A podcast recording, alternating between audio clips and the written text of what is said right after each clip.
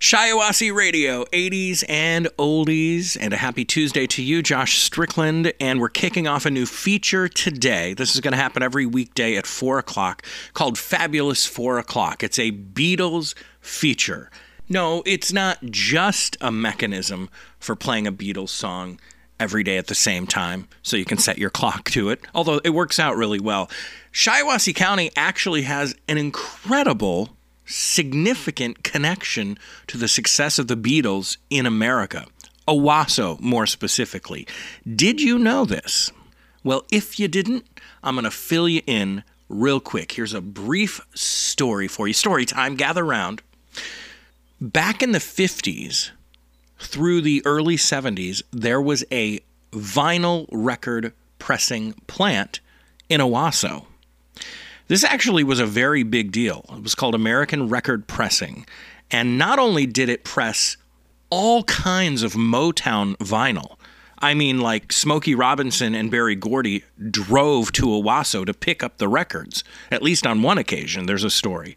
Uh, but uh, yeah, um, it was very vital to the success of Motown. But not only that, American record pressing in Owosso, Michigan, actually pressed the very first 45 for the Beatles in the United States of America. It was for a company called Vee-Jay Records, based out of Chicago. Vee-Jay Records got the licensing and distribution deal in the US after the Beatles were having success in the UK. And that is a whole separate story, but very interesting. The US sister record label of the Beatles label in the UK actually turned down releasing the Beatles material in America. That's how Vee-Jay got the deal. Capitol Records in the US quickly realized its mistake. But, th- but anyway, that's a different story for another time. Back to the Beatles and American Record Pressing Company. Please Please Me was the first US single, and it was the first single pressed from American record pressing company for the Beatles. Now, bear in mind, this was pre Beatlemania, so nobody really knew who the Beatles were. Uh, not really. And that may be why American Record Pressing Company misspelled the name of the band on the record. the Beatles is spelled with two T's. Yeah, that is a collector's item now. Yeah, you, you find one of those records with the two T's, Beatles. Please, please me backed with Ask Me Why. And uh, that's, that's big, big time stuff. People are paying thousands for those. So, where was this American record pressing company in Owosso? Well, in the beginning, it was at 1011 East Main Street. That is now a parking lot for O'Reilly's. uh, but uh, that was uh, its first location in like 1951. But by 1963, American Record Pressing Company had to move to a larger location.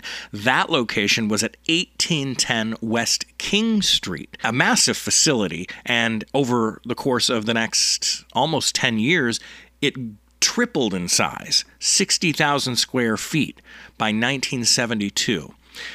The sad end to American Record Pressing Company was a fire that destroyed the whole building and everything in it.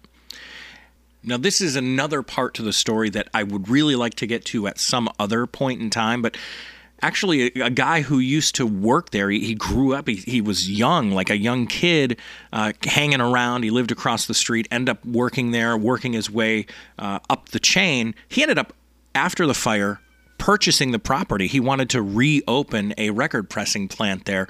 Uh, didn't end up happening. He eventually sold it, I guess, to the city. Uh, now, you know, uh, it's uh, it's been developed. There's houses there, but legend says if you go out on that property, you will find broken pieces of vinyl, stuff that was left behind after the fire. All right, so that's just a quick introduction to the Owosso connection to the Beatles and why we have decided to do this fabulous four o'clock every weekday at four you're going to hear a Beatles song. That's just how it's going to be. You can count on it. But there's so much more to the story uh, about how Vee-Jay Records got the deal and Capitol came in and wanted it and and why Vee-Jay lost it. All the legal stuff that followed that and And also all the questions about the fire at American Record Pressing Company. Was it arson?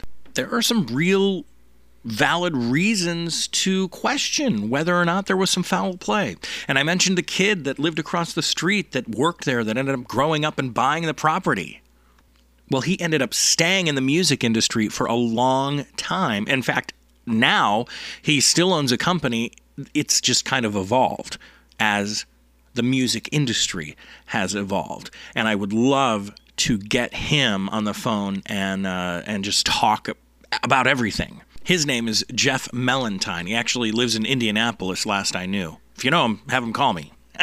In the meantime, uh, you can go to shiawasseeradio.com. You can read this whole story and, and so much more. There's links to all kinds of stuff, uh, you know, that I've touched on. Cofield Oil and Blight Propane are now Cofield Oil and Propane. Cofield Oil and Propane serves residential, agricultural, and commercial customers in Shiawassee and surrounding counties with quality gasoline, diesel fuel, and home heating oil products, along with propane, which can be used for heating and cooking, and so much more. Visit us at CofieldOil.com or call 989 634 5623. Cofield Oil and Propane. We'll bend over backwards to earn your business. Cofield Oil and Propane since 1953.